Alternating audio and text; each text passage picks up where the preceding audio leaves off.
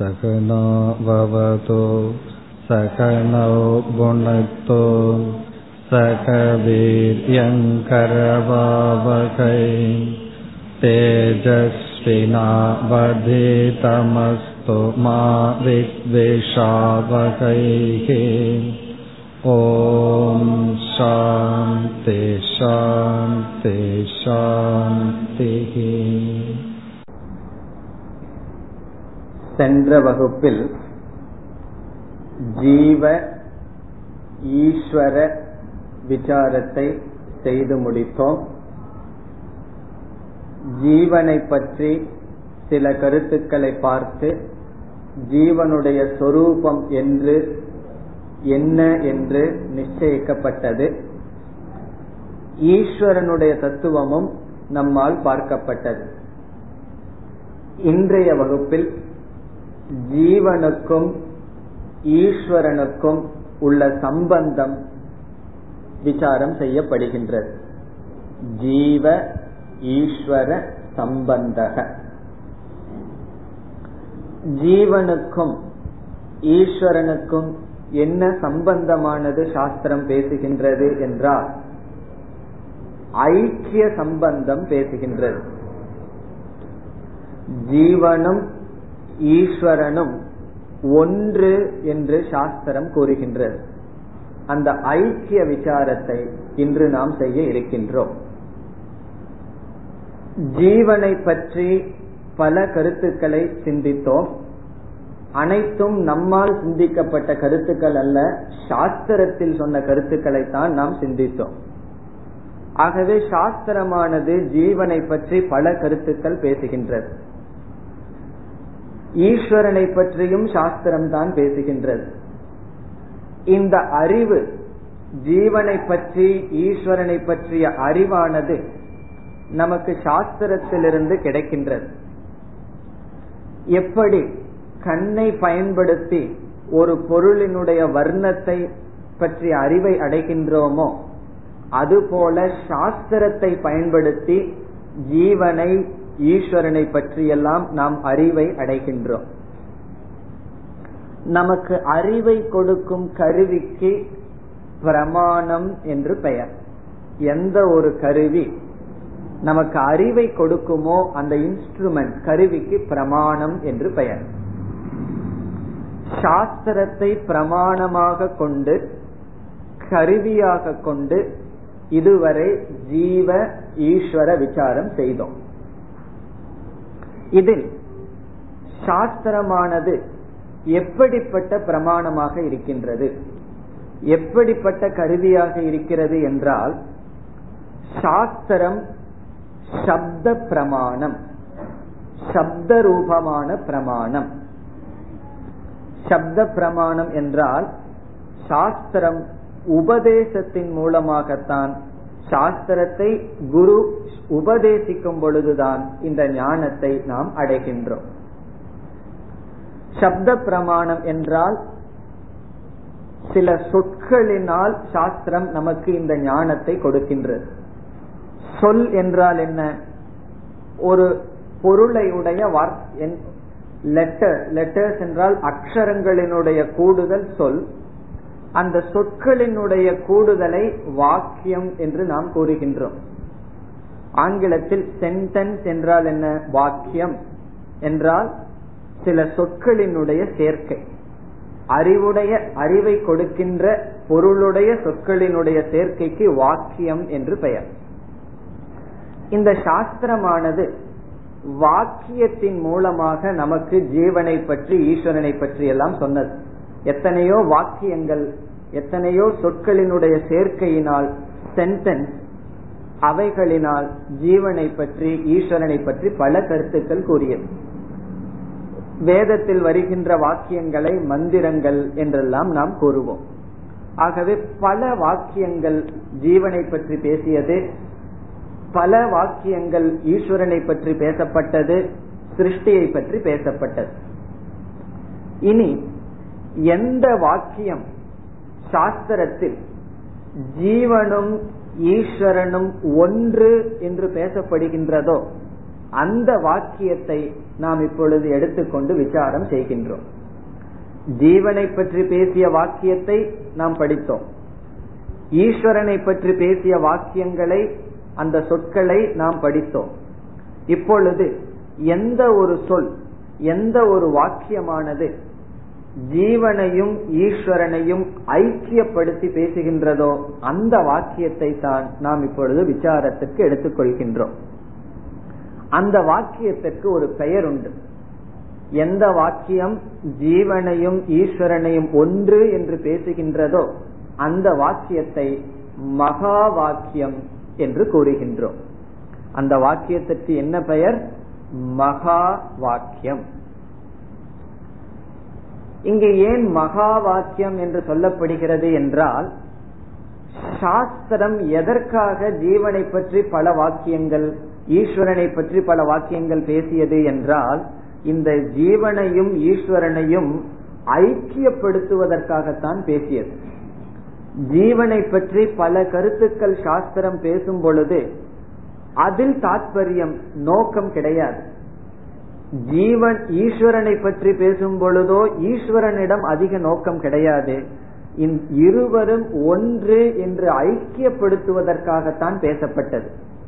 ஆகவே சப்த பிரமாணமான சாஸ்திரம் பல வாக்கியங்களை கொண்டிருந்தாலும் அந்த சாஸ்திரத்தினுடைய மைய கருத்து மகா வாக்கியம் மகா வாக்கியம் என்றால் என்ன? எந்த வாக்கியம்? ஜீவனையும் ஈஸ்வரனையும் சம்பந்தப்படுத்தி ஐக்கியம் என்று கூறுகிறதோ அதற்கு மகா வாக்கியம் இப்பொழுது மகா வாக்கியம் என்று அந்த வாக்கியத்தை சொல்வதற்கு முதல் காரணம் தாத்பரியத்துவார். அங்குதான் தாத்பரியம் இருக்கின்றது. மைய கருத்து இருப்பதனால் மகா வாக்கியம் முக்கிய வாக்கியம்னு சொல்லலாம். ஆனால் சம்பிரதாயத்துல மகா வாக்கியம் என்று கூறுகின்றோம். ஏன் மகா வாக்கியம் என்றால் மகத் என்றால் பெரியது? இங்கு முக்கியம் என்று பொருள். மற்றதெல்லாம் முக்கியம் இல்லையா என்றால் முக்கியம் இல்லைதான். மற்றது பேசப்படுவது இதற்காக. இதற்காகத்தான் இந்த ஐக்கியத்திற்காகத்தான் மற்ற வாக்கியங்கள் இருக்கின்றது.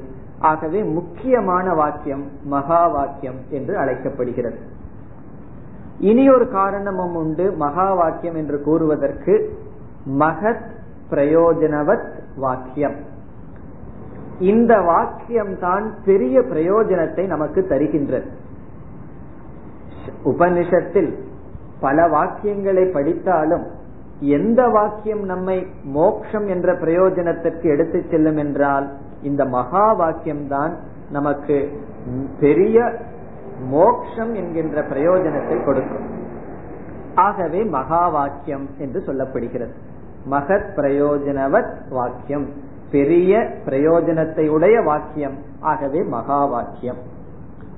சாஸ்திரம் படிக்கின்ற நாம் ஜீவனை பற்றி எல்லாம் நல்லா படிச்சுட்டு ஈஸ்வரனையும் படிச்சுட்டு மகா வாக்கியத்தை மட்டும் படிக்கலன்னு வச்சுக்கோ நமக்கு வந்து ஒரு பிரயோஜனமும் கிடையாது. ஜீவனை படிச்சுட்டு எனக்கு மூணு சரீரம் இருக்குன்னு தெரிஞ்சுக்குவோம் ஈஸ்வரனை படிச்சுட்டு ஈஸ்வரன் ஒருத்தர் இருக்காருன்னு தெரிஞ்சுக்குவோமே தவிர அதனால என்னுடைய துக்க நிவிருத்தி அப்படிங்கறது போகாது. இந்த மகா வாக்கியத்துல எப்படி எனக்கு இந்த பிரயோஜனம் வருதுங்கிறது நம்முடைய அடுத்த விசாரம். பலன்கிறத பற்றிய விசாரம். அங்கு பார்க்க இருக்கின்றோம். இந்த மகா வாக்கியம் ஏன் பெயர் வந்தது என்றால் ஒன்று முக்கிய வாக்கியம் இனி ஒன்று இந்த வாக்கியம் தான் மோக்ஷம் என்கின்ற நான்காவது புருஷார்த்தத்தை நமக்கு கொடுக்கும். இனி மகா வாக்கியத்தினுடைய லட்சணத்தை பார்ப்போம். மகா வாக்கியம் என்பது முதல்ல சமஸ்கிருதத்தில் கூறி தமிழில் விளக்குகின்றேன். நான் சமஸ்கிருதத்துல சொன்னாவே உங்களுக்கு தமிழ் டிரான்ஸ்லேஷன் அவசியம் இல்லை இதனுடைய லட்சணம் ஜீவ ஈஸ்வர ஐக்கிய போதக வாக்கியம். இதுதான் மகா வாக்கியத்தினுடைய லட்சணம். ஜீவ ஈஸ்வர ஐக்கிய போதக வாக்கியம். இதுக்கு தமிழ் டிரான்ஸ்லேஷன் தேவையோ? ஜீவ ஈஸ்வர. என்ன மொழிபெயர்ப்பு? ஜீவ ஈஸ்வர. ஐக்கியத்துக்கு எப்படி மொழிபெயர்க்கலாம்? ஐக்கியம். போதகம் என்றால் உபதேசிக்கின்ற வாக்கியம். ஜீவனையும் ஈஸ்வரனையும் ஒன்று என்று உபதேசிக்கும் வாக்கியம். ஜீவனும் ஈஸ்வரனும் ஒன்று ஐக்கியம் என்று உபதேசிக்கும் வாக்கியத்திற்கு மகா வாக்கியம் என்று பெயர். இந்த மகா வாக்கியமானது ஜீவன் ஒரு இடத்தில் இருக்கா? ஈஸ்வரன் ஒரு இடத்தில் இருக்கிறார். அவங்க ரெண்டு பேரும் ஒன்னா வச்சுக்கோமே அப்படிங்கிற வாக்கியம் அல்ல. உண்மையில் ஒன்றுதான் இருக்கின்றது என்று உபதேசிக்கின்ற வாக்கியம். ஒன்றுதான் ஜீவன் ஈஸ்வரன் என்ற இரண்டு பெயரை உடையது உடையதாக இருக்கின்றது என்று உபதேசிக்கின்றது. இப்ப ரெண்டு ஆரஞ்சு பழம் இருக்கு. ஒரு குழந்தை கிட்ட நம்ம என்ன சொல்றோம்? ரெண்டு ஒண்ணுதான் சொல்றோம்.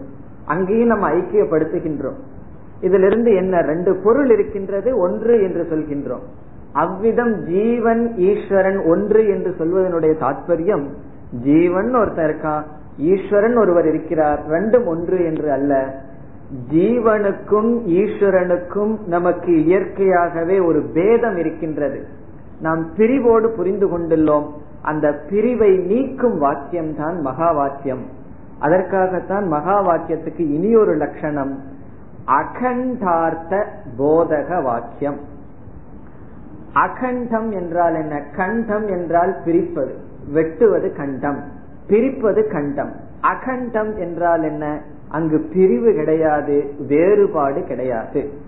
அகண்ட அர்த்தம் என்றால் வேறுபாடு இல்லாத அர்த்தத்தை போதகம் உபதேசிக்கின்ற வாக்கியம். இப்ப மகா வாக்கியத்துக்கு இனி ஒரு லட்சணம் என்ன? அகண்டார்த்த போதக வாக்கியம். முதல் லட்சணத்தை சொல்லும் போது இந்த சந்தேகம் வரலாம். ஜீவ பிரம்ம ஐக்கியம்னு சொன்னாவே இப்ப ஜீவன் ஒன்னு இருக்கு பிரம்மன் ஈஸ்வரன் ஒன்னு இருக்கே. அதை ஐக்கியப்படுத்தினா ரெண்ட ஒண்ணுன்னு சொல்றோம்னு நினைக்கலாம். இப்ப இரண்டாவது லட்சணத்துல நம்ம எப்படி புரிஞ்சுக்கிறோம்? அகண்டார்த்தம். அந்த ஜீவனுக்கும் ஈஸ்வரனுக்கும் பேதம் இல்லை என்று சமப்படுத்துகின்ற வாக்கியம் தான் மகா வாக்கியம் இந்த மகா வாக்கியம் என்ன செய்கின்றது? இப்போ மகா வாக்கியத்தினுடைய லட்சணத்தை பார்த்தோம். இனி அப்படியே நம்ம விசாரத்திற்குள் நுழைய வேண்டும். இந்த மகா வாக்கியமானது என்ன வேலையை செய்கின்றது? இந்த மகா வாக்கியம் ஜீவனையும் ஈஸ்வரனையும் சமப்படுத்துகின்றது. சமப்படுத்துகின்றது என்றால் ஒன்று என்று உபதேசிக்கின்றது. இந்த இரண்டுக்கும் வேறுபாடு இருப்பது போல் நம்முடைய மனதில் தோன்றுகிறது. அப்படி கிடையாது. ஜீவனும் ஈஸ்வரனும் ஒன்றுதான். எது ஜீவன் என்று சொல்லப்படுகின்றதோ அது ஈஸ்வரனே. ஈஸ்வரன் என்று சொல்லப்படுபவன் ஜீவனே என்று ஜீவனையும் ஈஸ்வரனையும் சமப்படுத்துவது மகா வாக்கியம் இப்ப மகா வாக்கியத்தினுடைய பங்கன் மகா வாக்கியத்தினுடைய செயல்பாடு என்ன? சமப்படுத்துதல். ஆகவே மகா வாக்கியத்தை சமன்பாடு என்று நாம் அழைக்கலாம். மகா வாக்கியத்தை சமன்பாடு என்று நாம் அழைக்கலாம். சமன்பாடு என்பதற்கு ஆங்கிலத்தில் மொழிபெயர்த்தால் ஈக்குவேஷன் என்று சொல்லப்படும். ஒரு காலத்துல ஸ்கூல்ல நம்ம படிச்சிருப்போம். ஈக்குவேஷன் சொல்லி. ஞாபகம் இருக்க வேண்டும். இல்லைன்னா பரவாயில்ல. இப்ப மகா வாக்கியத்துல ஞாபகப்படுத்திக்கும் ஈக்குவேஷன் என்ன? வலது பக்கம் ஒரு நம்பர் இருக்கும் இடது பக்கம் ஒன்னு இருக்கும் இந்த ரெண்டும் ஒன்றுதான் என்று சொல்லப்படும். மேலோட்டமா பார்த்தா அங்கு வேறுபாடு இருக்கிற மாதிரி இருக்கும். ஆனால் அந்த ஈக்குவேஷன் என்ன சொல்லுது? இரண்டும் ஒன்று என்று சமப்படுத்துவது. அந்த சமப்படு ஈக்குவேஷனுக்கு தமிழ்ல சமன்பாடு சமப்படுத்துதல். இப்ப நம்முடைய அடுத்த கேள்வி எப்பொழுது இந்த சமன்பாடு தேவை? இந்த ஈக்குவேஷனுடைய நெசசிட்டி எப்பொழுது இந்த சமன்பாடு நமக்கு அவசியமாகின்றது? அல்லது ஏன் சமப்படுத்த வேண்டும்? ஏன் கஷ்டப்பட்டு சாஸ்திரமானது ஜீவனையும் ஈஸ்வரனையும் சமப்படுத்த வேண்டும்? இந்த மகா வாக்கியத்தினுடைய நெசசிட்டி தேவை என்ன? என்று பார்த்தால்தான் இந்த வாக்கியத்தினுடைய மேன்மை நமக்கு புரியும். இரண்டு பொருள்கள் ஒன்று என்று சொல்லப்படுகின்றது. இரண்டு பொருள்கள் இரண்டு உண்மையில் வேறுபட்டதாக இருந்தால் நம்மால் ஒன்று என்று சமப்படுத்த முடியாது. இப்ப இரண்டு ஜீவன் ஈஸ்வரன். அது ஏதோ இரண்டு இருக்கின்றது. அந்த இரண்டை எப்பொழுது சமப்படுத்த முடியும்? இரண்டும் வேறுபட்டதாக இருந்தால் சமப்படுத்த முடியாது. உதாரணமாக பத்து சமம் எட்டு என்று சொல்ல முடியாது. காரணம் என்ன? பத்து பத்து தான் எட்டு எட்டு தான் இரண்டும் சமமாக முடியாது. அல்லது பத்து சமம் இருபத்தஞ்சு இந்த மாதிரி சொல்ல முடியாது. அது தவறு. அந்த சமம்ங்கிறதுக்கு அர்த்தம் கிடையாது. ஏன்னா பத்து வேறு இருபத்தி ஐந்து வேறு. ஜீவனும் ஈஸ்வரனும் வேறாக இருந்தால் சாஸ்திரமானது ஜீவனும் ஈஸ்வரனும் ஒன்று என்று சொல்ல முடியாது. ஆனால் பத்து சமம் பத்து என்று ஒரு ஈக்குவேஷனை அமைக்கலாமா? அமைக்க வேண்டிய அவசியம் இல்லை. ஒரு சமன்பாட்டில் இரண்டு பொருளுக்கும் முழுமையாக வேறுபாடு இல்லை என்று வைத்துக் கொள்வோம். சமன்பாடு தேவையில்லை. பத்து சமம் பத்துன்னு சொல்ல வேண்டிய அவசியம் இல்லை. அது ஒரு அறிவே கிடையாது. ஜீவனும் ஈஸ்வரனும் எந்த விதத்திலும் வேறுபடவில்லை. என்றால் சாஸ்திரம் ஜீவனையும் ஈஸ்வரனையும் ஒன்று என்று சொல்ல வேண்டிய அவசியம் இல்லை. ஆகவே சமன்பாடு எப்பொழுது தேவை என்றால் எங்கு மேலோட்டமான வேறுபாடு இருந்து உண்மையில் வேறுபடவில்லையோ அங்குதான் சமன்பாடு செயல்படும். இது ஆழ்ந்த கருத்து முக்கியமான கருத்து. எங்கு மேலோட்டமான வேறுபாடு இருந்து நம்மளுடைய பார்வைக்கு வேறுபாடு தெரிய வேண்டும். ஏதோ ஒரு கோணத்தில் வேறுபாடு இருக்க வேண்டும். ஆனால் விசாரம் செய்து பார்த்தால் உண்மையில் அடிப்படையில் அங்கு வேறுபாடு இருக்கக்கூடாது. அப்படிப்பட்ட ஒரு டெலிகேட் சுச்சுவேஷன் அப்படிப்பட்ட சூழ்நிலையில தான் இந்த சமன்பாடானது நம்முடைய பிரச்சனையை தீர்க்கும். இப்ப சமன்பாட்டினுடைய எந்த இடத்துல சமன்பாடு வந்து நிற்கும்?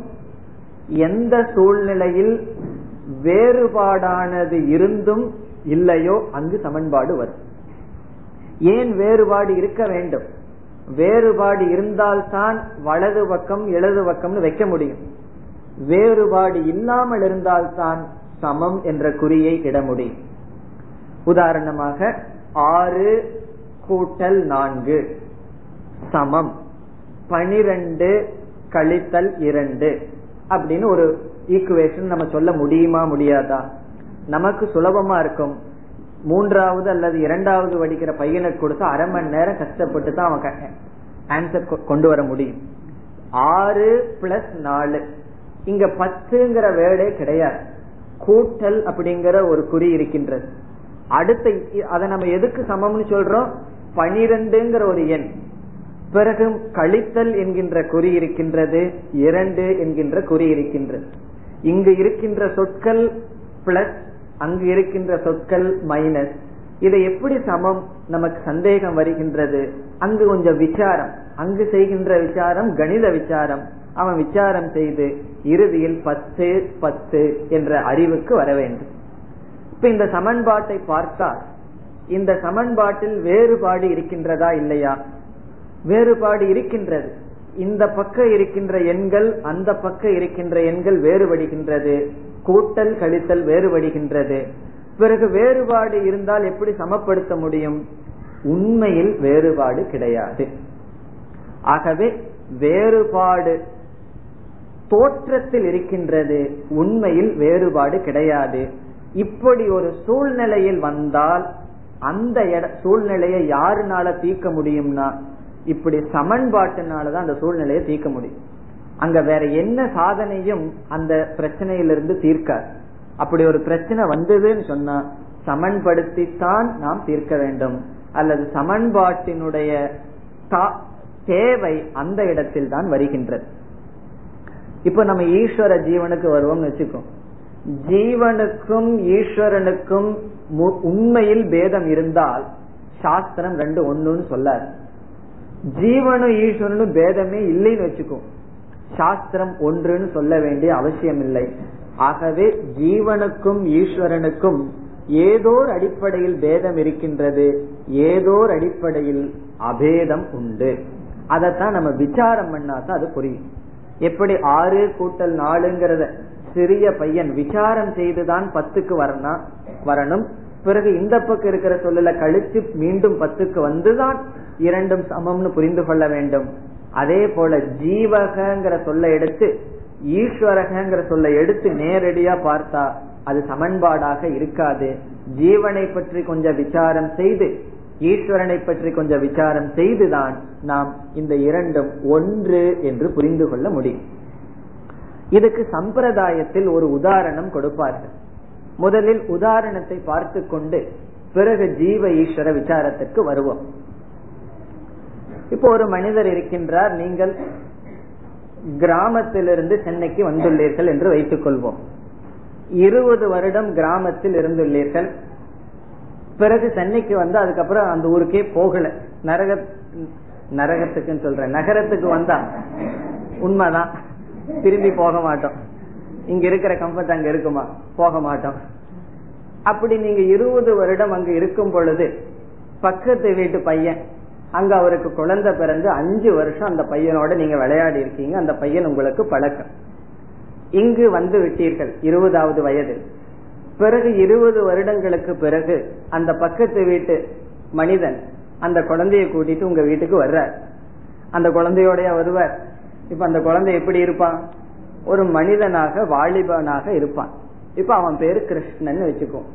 சிறு வயதில் அவனோடு நீங்கள் அதிகம் விளையாடி உள்ளீர்கள். அவனை ஞாபகம் வச்சுக்கிறோம். சின்ன குழந்தையோட ரொம்ப விளையாடினோம்னா அதெல்லாம் மனசுல இருந்து போகாது. ஆகவே அது மனசுல பசுமையாக இருக்கின்றது. அந்த பெரியவரை பார்த்த உடனே உங்களுடைய மனதுல என்ன கேள்வி வரும்? அந்த குழந்தை எங்கன்னு தான் கேட்க தோணும். உடனே அவர் சொல்றார் அந்த கிருஷ்ணன் தான் இந்த கிருஷ்ணன் கூட்டிட்டு வந்திருக்காரு ஒரு வாலிபன். கூட்டிட்டு வந்து எப்படி நமக்கு அறிமுகப்படுத்துற? அந்த கிருஷ்ணன் தான் இந்த கிருஷ்ணன் அறிமுகப்படுத்துற. இப்ப இந்த சொல்ல எடுத்துட்டு கொஞ்சம் விசாரம் செய்வோம். அது இது அந்த இந்த என்ற சொல் கையாளப்படுகின்றது. அந்த கிருஷ்ணன் இந்த கிருஷ்ணன் சொல்ற. அந்த என்ற சொல் இரண்டு அம்சத்தை உடையது. அந்த என்ற சொல்லில் இரண்டு அம்சம். ஒன்று தூரமான தேசம் தூரமான காலம். தூரமான காலம்னா இறந்த காலம். எப்பவுமே அந்த சொல்லும் பொழுதே நாம வந்து தேசத்தை தேசத்தினுடைய தூரம் காலத்தினுடைய தூரத்தை அதுல குறிப்பிடுவோம். சில சமயங்கள்ல சொல்லுவோம் அல்லவா அந்த காலத்துல எல்லாம் நான் இந்த மாதிரி செய்வேன் அந்தன்னு சொன்னாவே தூர பாஸ்டன் இறந்த காலம். பிறகு இந்தங்கிற சொல்லில் இரண்டு அம்சங்கள் இருக்கின்றது. நிகழ்காலம் சமீப தேசம்.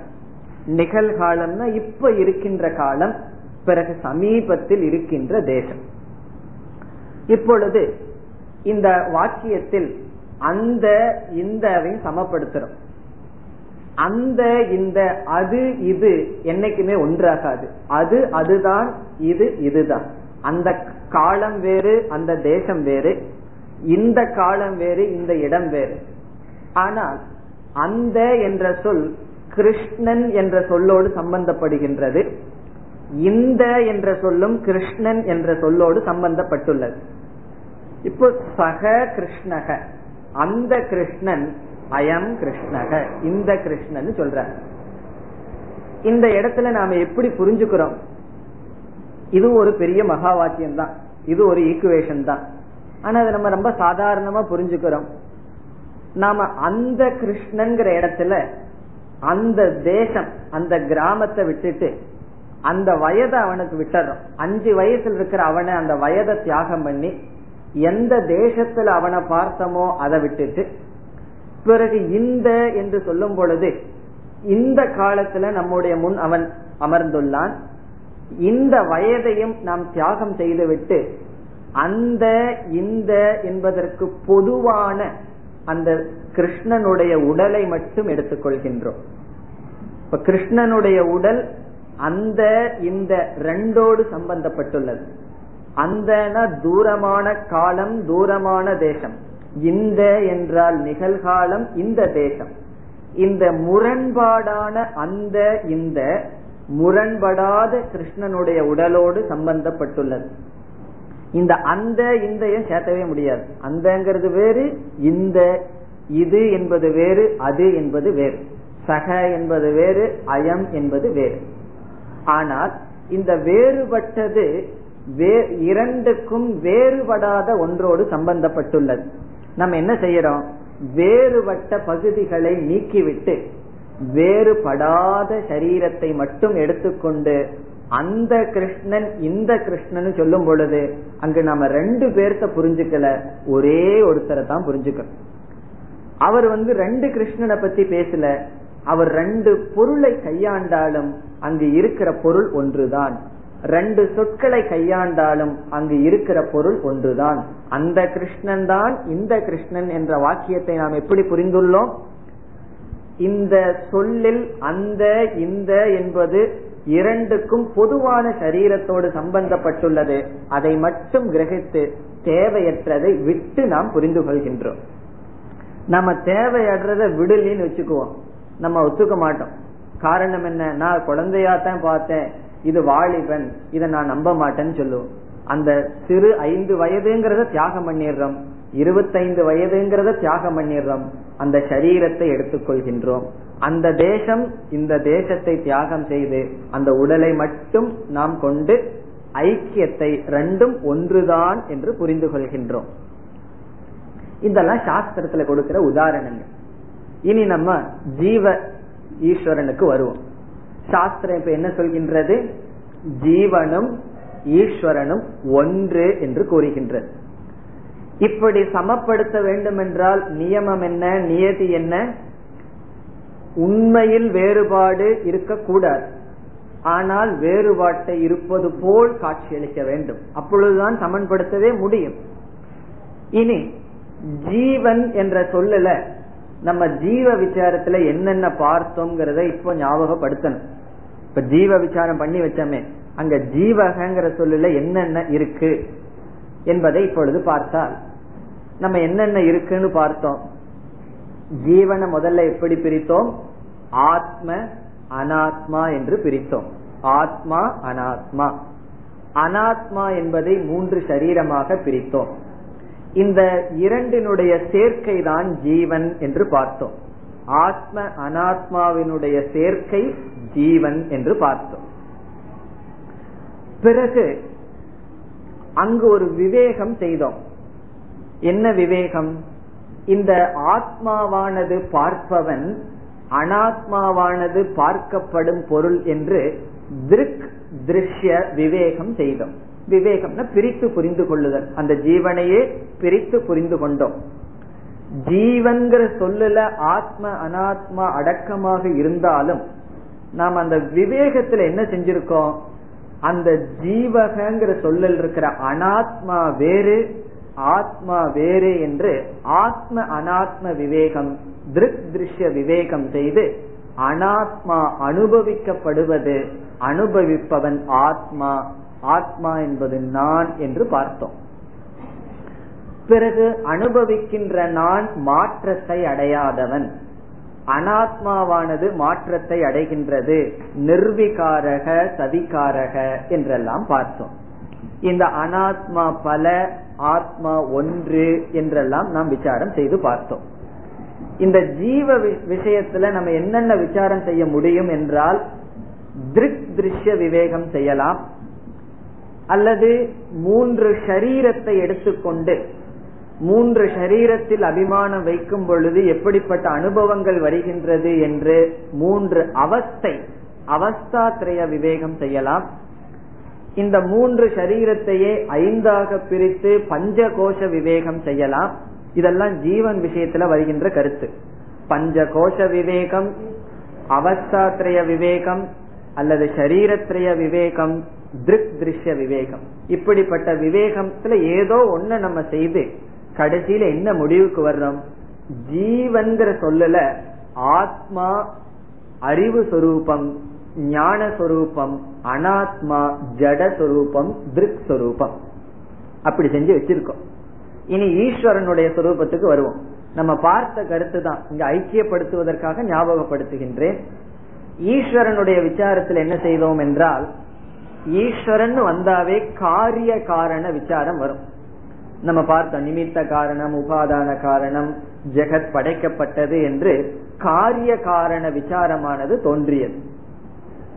அந்த காரிய காரண விசாரம் செய்தால் கடைசியில நமக்கு என்ன சித்திக்க வேண்டும் என்றால் இந்த காரியம் என்பது வெறும் நாம ரூபம் அது உண்மையான சத் அங்கு கிடையாது.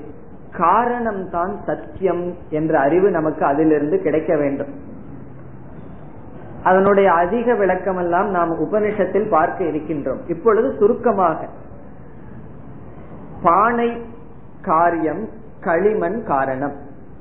இதில் பானை களிமண் என்று இரண்டு வார்த்தை என்னால் பயன்படுத்தப்படுகின்றது. அங்கு எவ்வளவு பொருள்கள் இருக்கின்றது? இப்பொழுது மைக் வாட்ச் டேபிள். மூன்று சொல் சொன்னேன் மூன்று பொருள் இருக்கின்றது. பானை களிமண். இரண்டு சொல் எவ்வளவு பொருள் இருக்கின்றது? ஒரே ஒரு பொருள். அது காரணம். அந்த களிமண்ணே தான் பானையாக தோன்றுகிறது. ஆகவே காரியம் என்பது காரணத்தில் சில நாமரூபங்கள் சேர்ந்தால் அது காரியம். காரியம் அசத் காரணம் சத்தியம். இப்ப ஈஸ்வரன காரணம்னு சொல்லி காரிய காரண விவேகம் பண்ணி இந்த உலகத்தை எல்லாம் நிராகரணம் செய்து சத்தியஸ்வரூபம் என்று முதல்ல ஈஸ்வரனிடத்தில் அடைய வேண்டும். அசத்தியம் அல்லது சத். பிறகு ஈஸ்வரனை காரணம்னு பார்க்கும் பொழுது நிமித்த காரணமும் ஈஸ்வரன் பார்த்தோம். உபாதான காரணம் மட்டுமல்ல நிமித்த காரணம் ஈஸ்வரன் என்றால் அந்த நிமித்த காரணம் ஜடமா இருக்குமா அறிவு சுரூபமா இருக்குமா? கண்டிப்பா அறிவு சுரூபமாகத்தான் இருக்க வேண்டும். ஆகவே ஞான சுரூபம் ஈஸ்வரன். ஈஸ்வரன் ஞான சுரூபம் அறிவு சுரூபம் சத்திய சுரூபம். இப்ப ஈஸ்வரன் இடத்துல ரெண்டு அம்சம் இருக்கு. ஒன்று தன்னிடமிருந்து பொய்யான தோன்றிய இந்த பிரபஞ்சம். இனி ஒன்று அதற்கெல்லாம் கடந்த நிலை. அதற்கு நாம் கொடுத்த பெயர் தான் பிரம்ம. இப்ப ஈஸ்வரன் இடத்துல பிரம்மங்கிற வார்த்தையை அறிமுகப்படுத்தினோம். எப்படி ஆத்ம ஜீவ விஷயத்துல ஆத்ம அனாத்மான்னு சொன்னது அனாத்மா. இப்பொழுது இந்த சாஸ்திரம் என்ன சொல்கின்றது? இந்த ஜீவனுடைய ஆத்ம அம்சமும் ஆத்மா ஆத்மாவும் ஈஸ்வரனுடைய சொரூபமான பிரம்மமும் ஒன்று என்று ஐக்கியப்படுத்துகின்றது. ஜீவக என்ற சொல்லில் இருக்கின்ற ஆத்ம தத்துவம் ஈஸ்வரக என்ற சொல்லில் இருக்கின்ற பிரம்ம தத்துவத்தை தான் ஜீவனும் ஈஸ்வரனும் ஒன்று என்று ஆத்ம பிரம்ம அடிப்படையில் ஒன்றாக சாஸ்திரம் பேசுகின்றது. இப்படி நம்ம ஒன்று என்று புரிந்து கொள்ள வேண்டும் என்றால் விசாரம் அதிகமாக செய்திருக்க வேண்டும். ஜீவனை பற்றி எல்லாம் விசாரம் பண்ணி ஈஸ்வரனை விசாரம் பண்ணி கடைசியில ஈஸ்வரனுடைய உண்மை அதிஷ்டானம் உண்மையான தத்துவம் பிரம்ம ஜீவனுடைய உண்மையான தத்துவம் ஆத்மா இரண்டும் ஒன்று. இப்ப ஈஸ்வரனுடைய தத்துவமும் ஒரே அறிவு சுரூபம் ஞான சுரூபம் என்றால் ஈஸ்வரன் ஜீவனுடைய சுரூபமும் அறிவு சுரூபம் என்றால் ஏன் ஆத்மா பிரம்ம என்று இரண்டு பெயர் கொடுக்க வேண்டும்? ஒரு சரீரத்திற்கு ஆதாரமாக இருந்தால் அதற்கு ஆத்மா அனைத்து சரீரத்துக்கும் ஆதாரமாக இருந்தால் அதற்கு பிரம்ம. ஒரே பொருள்தான். பிரபஞ்சத்துக்கு ஆதாரமாக இருக்கும் பொழுது பிரம்ம என்றும் ஒரு சரீரத்திற்கு வெஷ்டிக்கு ஆதாரமாக இருக்கும் பொழுது ஆத்மா என்ற பெயர் கொடுக்கப்படுகின்றது. ஆனால் உண்மையில் இரண்டும் ஒன்றுதான் என்று சாஸ்திரமானது ஐக்கியப்படுத்துகின்றது. இப்ப சாஸ்திரம் எப்படி ஐக்கியப்படுத்துகின்றது? ஜீவக என்ற சொல்லில் ஆத்ம தத்துவம் மறைந்திருக்கின்றது இந்த ஜீவகங்கிற சொல்ல விசாரம் பண்ணி ஆத்மாவை எடுக்கணும். இந்த கடைஞ்சி எடுப்பது போல. பாலை கடைஞ்சி வெண்ணெய் எடுக்கிறது போல ஜீவகங்கிற சொல்லுல விசாரம் பண்ணி ஆத்மாவை வெளியெடுக்கணும். ஈஸ்வரகங்கிற சொல்லுல விசாரம் பண்ணி பிரம்ம தத்துவத்தை வெளியெடுக்கணும்.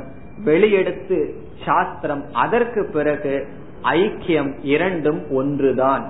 எந்த தத்துவம் ஆத்மாவாக இருக்கின்றதோ அதே பிரம்ம என்று சாஸ்திரமானது ஐக்கியப்படுத்துகின்றது. எஸ்சாயம் புருஷே எஸ்சாசாவாதித்யே ச ஏகக இது ஒரு மகா வாக்கியம் எந்த ஒரு ஆத்மா இந்த புருஷனிடம் இருக்கின்றானோ மனிதனிடம் ஜீவனிடம் எந்த ஒரு ஆத்மாவானது ஆதித்யன் என்றால் சமஷ்டி எல்லாவற்றுக்கும் காரணமாக இருக்கின்ற பிரபஞ்சத்திற்கு ஆதாரமாக இருக்கின்றானோ சாஸ்திரம் என்ன கூறுகின்றது?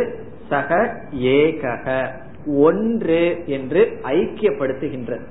இந்த வாக்கியத்திற்கு தான் மகா வாக்கியம் என்று சொல்லப்படுகிறது. இதில் எதனுடைய அடிப்படையில் ஒன்று ஆத்மாவினுடைய அடிப்படையில் ஒன்று. பிறகு இரண்டுக்கும் வேறுபாடு இருக்க வேண்டும் என்றும் பார்த்தோம்.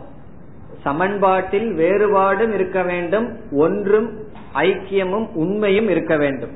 இப்ப எதனுடைய அடிப்படையில் ஜீவனும் ஈஸ்வரனும் வேறுபடுகின்றார் என்றால் ஜீவனுடைய அனாத்மாவை எடுத்துக்கொள்வோம். ஜீவனுடைய அனாத்மா என்ன? சரீரத்திரயம் நம்முடைய மூன்று சரீரம் பிறகு ஈஸ்வரனுடைய அனாத்மா என்ன? மாயை.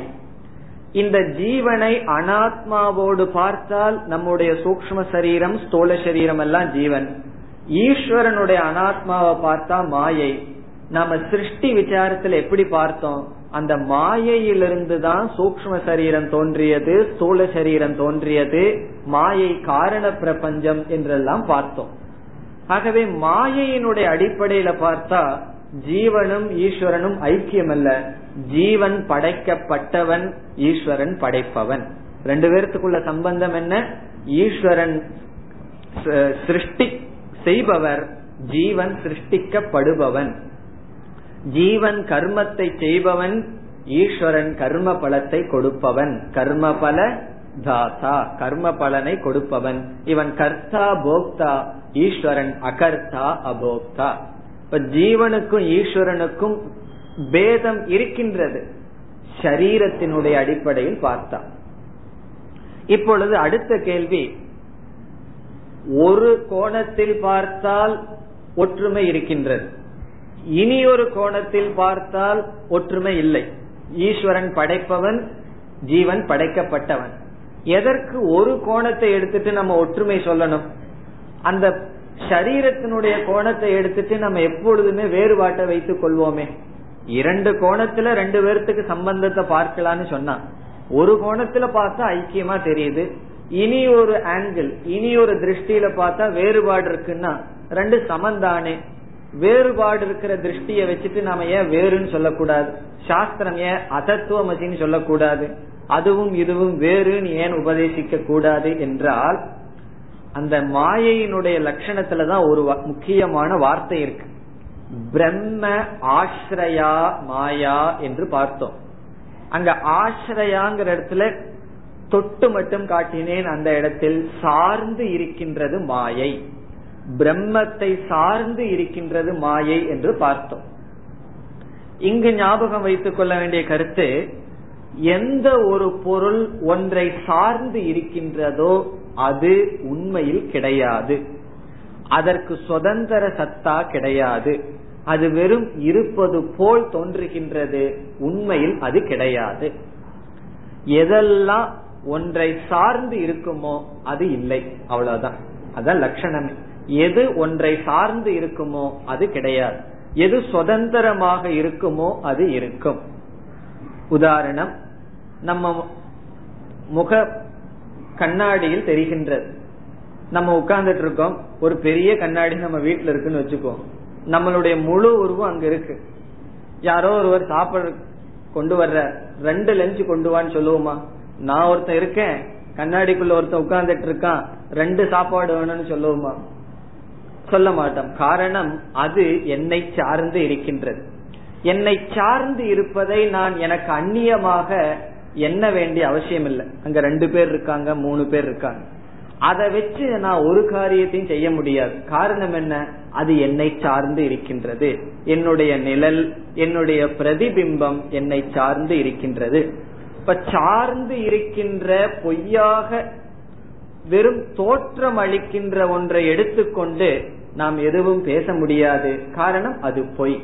ஆகவே இந்த மாயையானது பிரம்மத்தை சார்ந்து இருப்பதனால் மாயையினுடைய அடிப்படையில் நம்மால் ஐ வேறுபாட்டை நாம் வைத்துக் கொள்ள வேண்டிய அவசியம் இல்லை. காரணம் அது உண்மையில் கிடையாது. அது உண்மையில இருந்தா தானே வேறுபாட்டை சொல்ல முடியும். என்னை சார்ந்து இருப்பது உண்மையில் இல்லாத காரணத்தினால் இந்த மாயை ஷரீரத்திரயம் இதனுடைய அடிப்படையில் நாம் வேறுபாட்டை எடுத்துக்கொள்ள முடியாது காரணம் அவைகள் மித்யா அவைகள் வெறும் தோற்றம். அது வெறும் இருக்கு அவ்வளவுதான். ஆனா உண்மையில் அங்கு இரண்டு பொருள் கிடையாது. அதை நம்ம என்னவே முடியாது. இப்ப மாயையே பொய்ன்னு சொன்னா பொய்யிலிருந்து வந்ததெல்லாம் உண்மையா இருக்குமா பொய்யா இருக்குமா? அதுவே பொய்.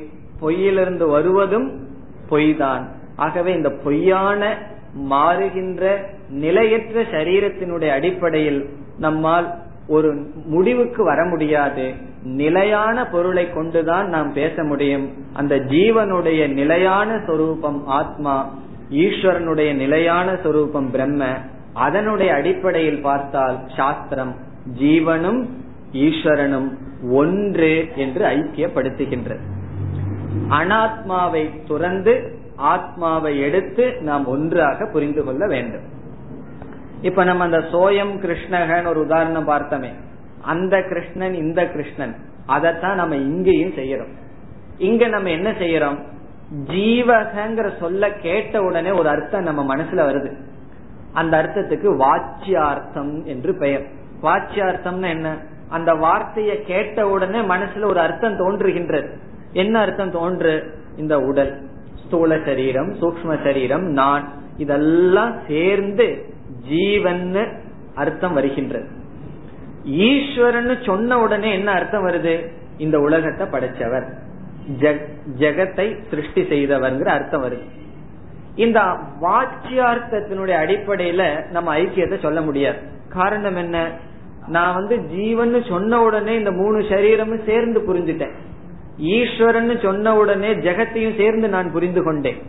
ஆகவே இந்த ஜீவன்கிறத கொஞ்சம் விசாரம் பண்ணி இந்த ஜீவனிடம் இருக்கின்ற அனாத்மாவை தியாகம் செய்து அனாத்மாவை நீக்கி ஆத்மாவை மட்டும் வச்சுக்கணும். இப்ப ஜீவன்கிற சொல்லில் இருக்கிற ஆத்மா என்பது ஜீவகங்கிற சொல்லினுடைய லட்சியார்த்தம். அந்த லட்சியார்த்தம் இண்டிகேட் செய்கின்றது. இந்த லட்சியார்த்தம் எனக்கு எப்படி கிடைத்தது? அனாத்மாவை தியாகம் செய்ததனால். இனி ஈஸ்வரகங்கிற சொல்லல என்ன செய்கின்றேன்? காரிய காரண விசாரம் காஸ் அண்ட் எஃபெக்ட் தியரி எல்லாம் செஞ்சு காரியம் பொய் காரணம்தான் சத்தியம்னு முடிவு செய்து என்ன செய்கின்றேன்? காரியத்தை விட்டு மாயையை விட்டு பிரம்மத்தை மட்டும் எடுத்துக்கொண்டு அந்த பிரம்மத்தினுடைய சொரூபம் சத்தியம் ஞானம் சத் சித் ஆத்மாவினுடைய சொரூபம் சத் அண்ட் சித். இருக்கிறது ஒரு சத் இருக்கிறது ஒரே சித். ஆகவே லட்சியார்த்தத்தினுடைய அடிப்படையில் இரண்டும் ஒன்று என்று சாஸ்திரமானது கூறுகிறது. இப்ப மகா வாக்கியத்தை எப்படி நாம் புரிந்து கொள்ள முடியும்? வாச்சியார்த்தத்தில் ஐக்கியம் அல்ல லட்சியார்த்தத்தில் ஐக்கியம். ஜீவனுடைய அனாத்மாவை தியாகம் பண்ணி ஈஸ்வரனுடைய மாயை அனாத்மாவை தியாகம் பண்ணாதான் ரெண்டும் ஒன்று. அந்த அனாத்மாவை வச்சுட்டே இந்த வாக்கியத்தை படிச்சோம் அப்படின்னா இந்த வாக்கியமானது அறிவை நமக்கு கொடுக்காது. ஆகவே இந்த மகா வாக்கியம் என்பது உண்மையில் வேறுபடாத வெறும் தோற்றத்தில் மட்டும் வேறுபாடு உடைகின் வேறுபாட்டை உடைய ஜீவனையும் ஈஸ்வரனையும் ஐக்கியப்படுத்துகின்றது.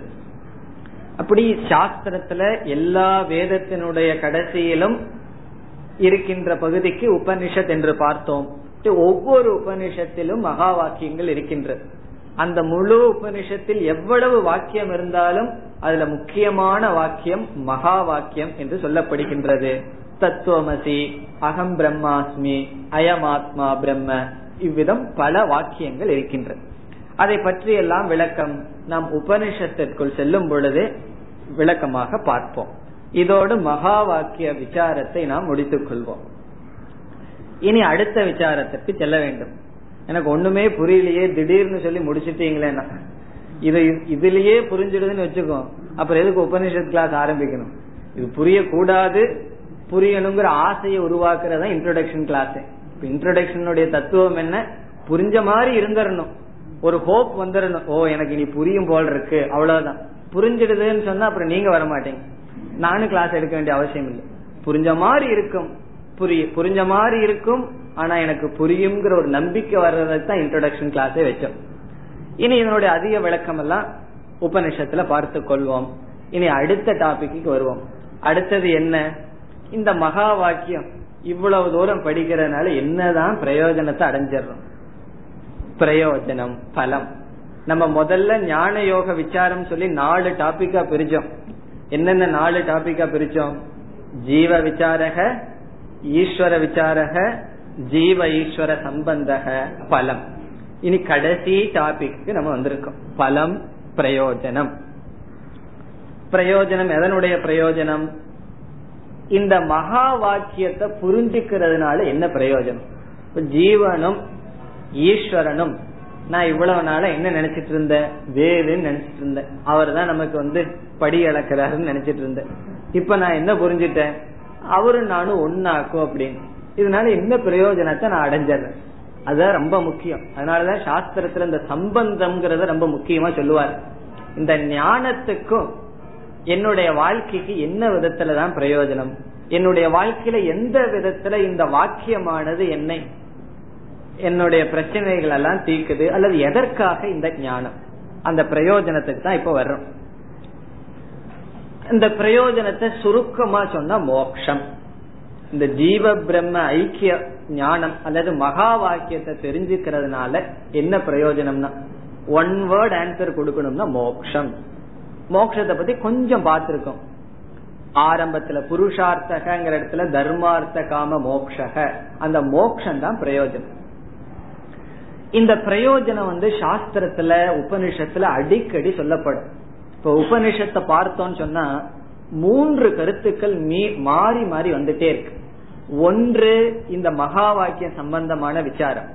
இனி ஒன்று சில தகுதிகள். என்னென்ன தகுதிகள் வேணும்னு மாறி மாறி வரும். மூன்றாவது பிரயோஜனம். நம்ம உபநிஷத்துக்குள்ள பார்த்தோம்னா இந்த மூணு கருத்து தான் மாறி மாறி வரும். இந்த ஆக்சுவல் சாஸ்திரம் ஜீவ ஈஸ்வர ஐக்கிய சம்பந்தமான கருத்து உபதேசம். அதை தொடர்ந்த உடனே இந்த ஞானம் மனசுல வரணும்னா என்னென்ன தகுதிகள் வேணும்னு உபனிஷத் சொல்லிட்டே இருக்கு. நாவிரதோ துஷ்சரிதாத் நாசாந்தோ நா சமாகிதக நாயமாத்மா பிரவச்சனேன லப்யக என்று சாதனைகளையே பேசும். அடிக்கடி பிரயோஜனத்தை பேசும். வித்யதே ஹிருதய கிரந்திகி சித்தியந்தே சர்வ சம்சயாக என்றெல்லாம் அடிக்கடி பிரயோஜனத்தை பேசும். இந்த பிரயோஜனம் ஞானத்தினால் வருகின்ற பிரயோஜனம் சாஸ்திரம் இரண்டு கோணங்களில் பேசுகின்றது.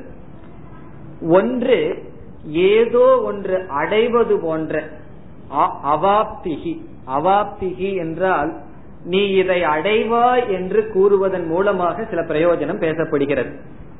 இத நீ இந்த ஞானத்தினால இதை அடைவாய். பிரம்மவேத பிரம்மைவ பவதி நீ பிரம்மத்தை அடைவாய் என்றெல்லாம் பேசு. பல இடங்கள்ல இந்த பிரயோஜனத்தை சிலவற்றிலிருந்து நீ விடுபடுவாய் என்று நிவிருத்தி ரூபமாக பேசுகின்றது. இப்ப பிரயோஜனம் பிராப்தி ரூபம் நிவிருத்தி ரூபம். உபநிஷத்துல சொல்லி இருக்கிற பிரயோஜனங்கள் எல்லாம் நம்ம ரெண்டா பிரிச்சிடலாம். பிராப்தி ரூபம் நிவிருத்தி ரூபம். இப்ப பிராப்தி ரூபம் என்றால் பாசிட்டிவா நேரடியா இந்த ஞானத்தினால் இது அடையப்படும். நிவிருத்தி ரூபம் என்றால் இந்த ஞானத்தினால் இதிலிருந்து நீ விடுபடுவாய். இப்ப நம்மளுடைய வாழ்க்கையில பார்த்தோம்னா இந்த ரெண்டு தான். எதையோன்னு அடையறதுக்கு முயற்சி பண்ணிட்டு இருப்போம். ஏதோன்ல இருந்து விடுபடுறதுக்கு முயற்சி பண்ணிட்டு இருப்போம். சில பேர் வீட்டுக்கு வரணும் சில பேர்த்த அடையணும்னு முயற்சி பண்ணுவோம். சில பேர் வீட்டுக்கு வந்துட்டு அவர்களிடம் நிவர்த்தி முயற்சி பண்ணுவோம். சில பேர்ல இருந்து விட்டு விலகுவோம் சில பேர்த்த நாடுவோம். ஆகவே நம்மளுடைய வாழ்க்கையே இந்த ரெண்டா இருக்கு. சிலவற்றை அடைய முயற்சி பண்றோம் சிலவற்றிலிருந்து விடுபட முயற்சி பண்றோம். இப்ப இந்த அடையிறது எதை நம்ம அடையிறோம்? எதுல இருந்து நிவர்த்தி அடையிறோம். அதுதான் சாஸ்திரம் சொல்ற பிரயோஜனம்.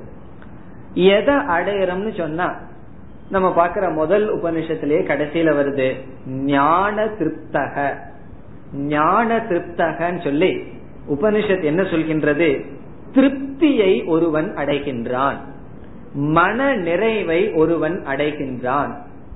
பிரம்மத்தை அடைகின்றான். பிரம்ம வேத பிரம்மைவ பவதி. பிரம்மத்தையே அடைகின்றான் என்று பல கோணங்களில் சொல்லப்படும் இங்கு உபனிஷத்தானது நிறைவை அடைகின்றான். இப்ப வாழ்க்கையில வந்து பகவான் தோன்றி உனக்கு என்ன வேணாலும் நான் கொடுக்கறேன்.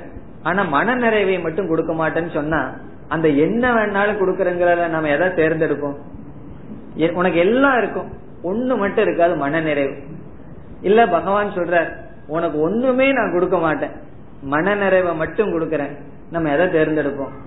அப்ப உபனிஷத் என்ன சொல்லுது? அந்த மன நிறைவை கொடுப்பது இந்த சாஸ்திரம். இந்த சாஸ்திர ஞானம் ஒரு நிறைவை அது கொடுக்கும். மனதில் இருக்கின்ற குறை போகுங்கிறது வேற இடத்துல வரும். உனக்கு என்ன கிடைக்கும்னா திருப்திகி. அத பகவான் கீதையில் எப்படி சொல்ற ஆத்மனி ஏவ ஆத்மனா திருப்தக. தன்னிடத்திலேயே தான் சந்தோஷமாக இருக்கின்ற மனநிலையை நாம் அடைகின்றோம். நம்மளுடைய சம்சாரம் என்னன்னு சொன்னா துயரம் என்னவென்றால் நம்மைய திருப்தி படுத்தி படுத்துவதற்கு எனக்கு அந்நியமா ஒரு பொருள் தேவை. எனக்கு வேறாக ஒரு பொருள் இருந்தால்தான் என்னால திருப்திப்படுத்த முடியுது. பார்க்கறதுக்கோ கேட்கறதுக்கோ சுவைக்கிறதுக்கோ ஏதாவது ஒரு பொருள் எனக்கு அந்நியமா வேணும். இல்ல அப்படின்னா என்னால திருப்தியா இல்லை. அதனாலதான் நம்ம தனியாவே இருக்க முடியறது இல்ல காரணம் என்ன? என்னிடத்தில் எனக்கு திருப்தி கிடையாது. இப்ப என்னுடைய மனசை என்னாலேயே சகிச்சுக்க முடியலன்னா மத்தவங்க எல்லாம் சகிச்சிட்டு இருக்கிறது பெரிய விஷயம் தான் இப்ப என்னுடைய மனசை என்கிட்ட வச்சுக்க முடியாதனாலதான் நான் மற்ற உறவுகள் எதோ செஞ்சிட்டு இருக்கு. நமக்கு பொருள் தேவைப்படுகிறது என்னை திருப்திப்படுத்த சாஸ்திரம் சொல்லுது இந்த ஞானத்தை நீ அடைந்து விட்டால் உன்னை திருப்திப்படுத்துறதுக்கு உன்னை தவிர வேற யாருமே தேவையில்லை. அது ஒரு அழகான லட்சணம் ஜீவன் முக்த லட்சணம். தன்னிடத்திலேயே தான் சந்தோஷமாக இருத்தல். இந்த மன நிறைவை மன திருப்தியை ஒருவன் அடைகின்றான். இது வந்து பிராப்தி ரூபம்.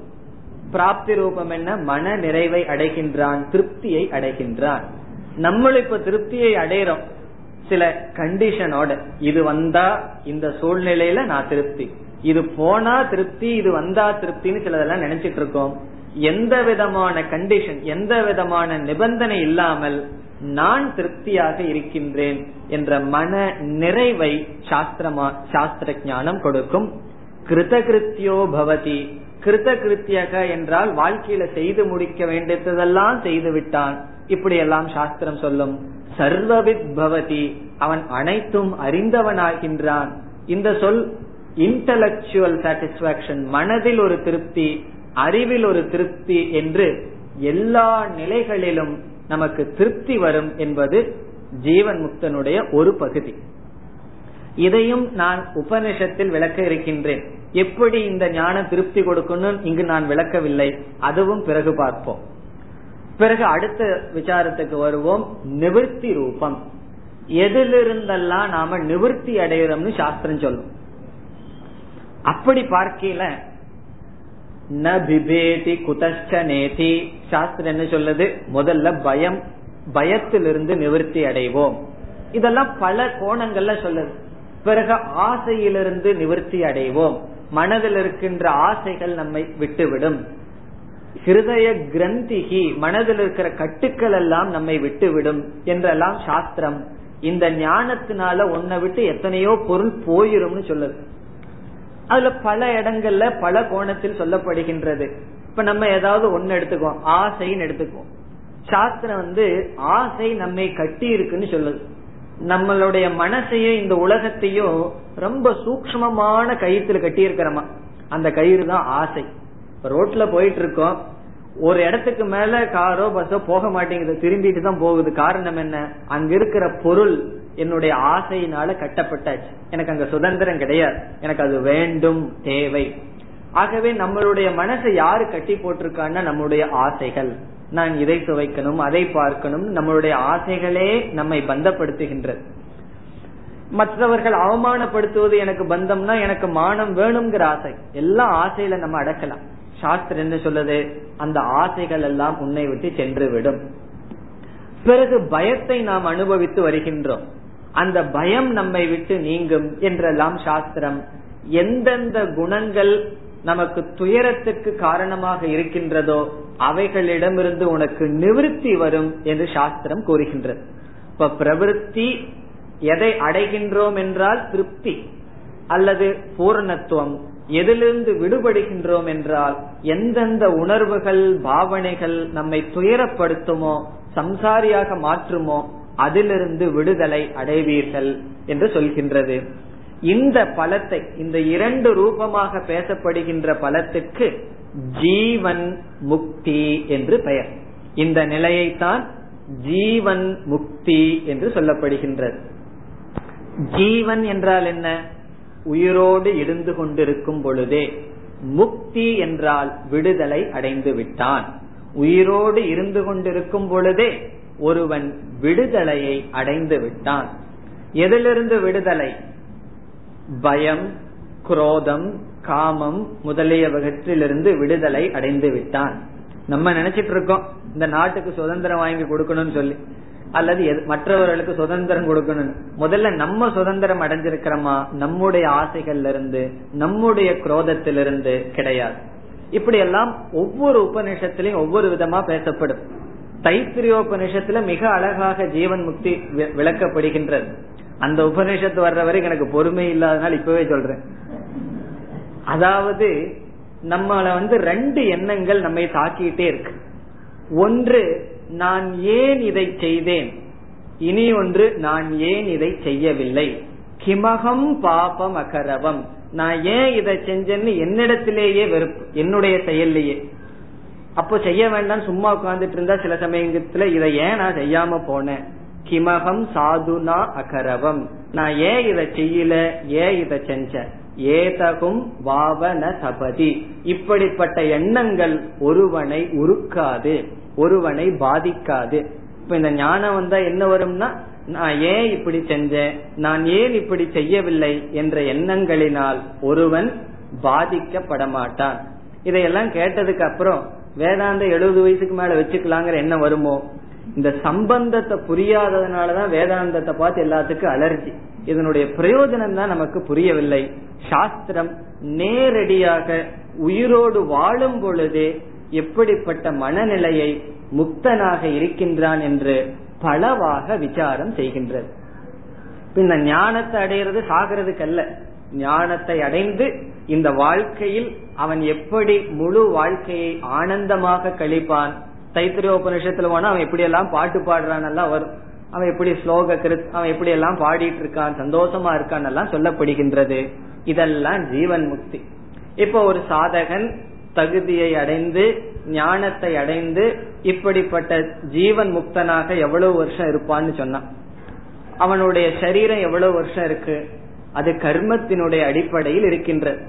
எவ்வளவு வருஷம் பிராரப்தம் ஒரு கர்மம் அந்த கர்ம வினை இருக்கின்றதோ அது வரைக்கும் அவன் இருப்பான். எப்படி இருப்பான்? ஜீவன் முக்தனாக இருப்பான். பிறகு அவனுடைய நிலை என்ன? இந்த பிராரப்த கர்மத்தினால ஸ்தூல சரீரம் சூக்ம சரீரம் எல்லாம் விடுபடுகின்றது. அதற்கு விவேக முக்தி என்று பெயர். நம்முடைய அடுத்த விசாரம் விவேக முக்தி இந்த விதேக முக்தியை தெரிந்து கொள்ள வேண்டும் என்றால் கர்மத்தினுடைய தியரி கர்மத்தினுடைய தத்துவம் நமக்கு தேவை. தெரிந்து கொள்ள வேண்டும். பிராரப்த சஞ்சித ஆகாமி இப்படி எல்லாம் சில கர்மங்கள் பேசப்படுகின்றது. ஜீவன் முக்தனாக இருந்து கர்மத்திலிருந்து விடுபடுகின்றான் என்றும் சாஸ்திரம் கூறுகின்றது. ஆகவே நம்முடைய அடுத்த இறுதி வகுப்பில் விதேக முக்தி கர்மத்தினுடைய தியரி கர்மத்தினுடைய தத்துவத்தை விசாரம் செய்ய வேண்டும் அதை அடுத்த வகுப்பில் பார்த்து நம்முடைய இந்த முகவுரையை முடிக்க உள்ளோம் ஓம் போர் நமத போர் நமிதம் போர் போர் நமுதச்சதே पूर्णस्य पूर्णमायाय पूर्णमेवावशिष्यते ॐ शान्ति शान्ति शान्तिः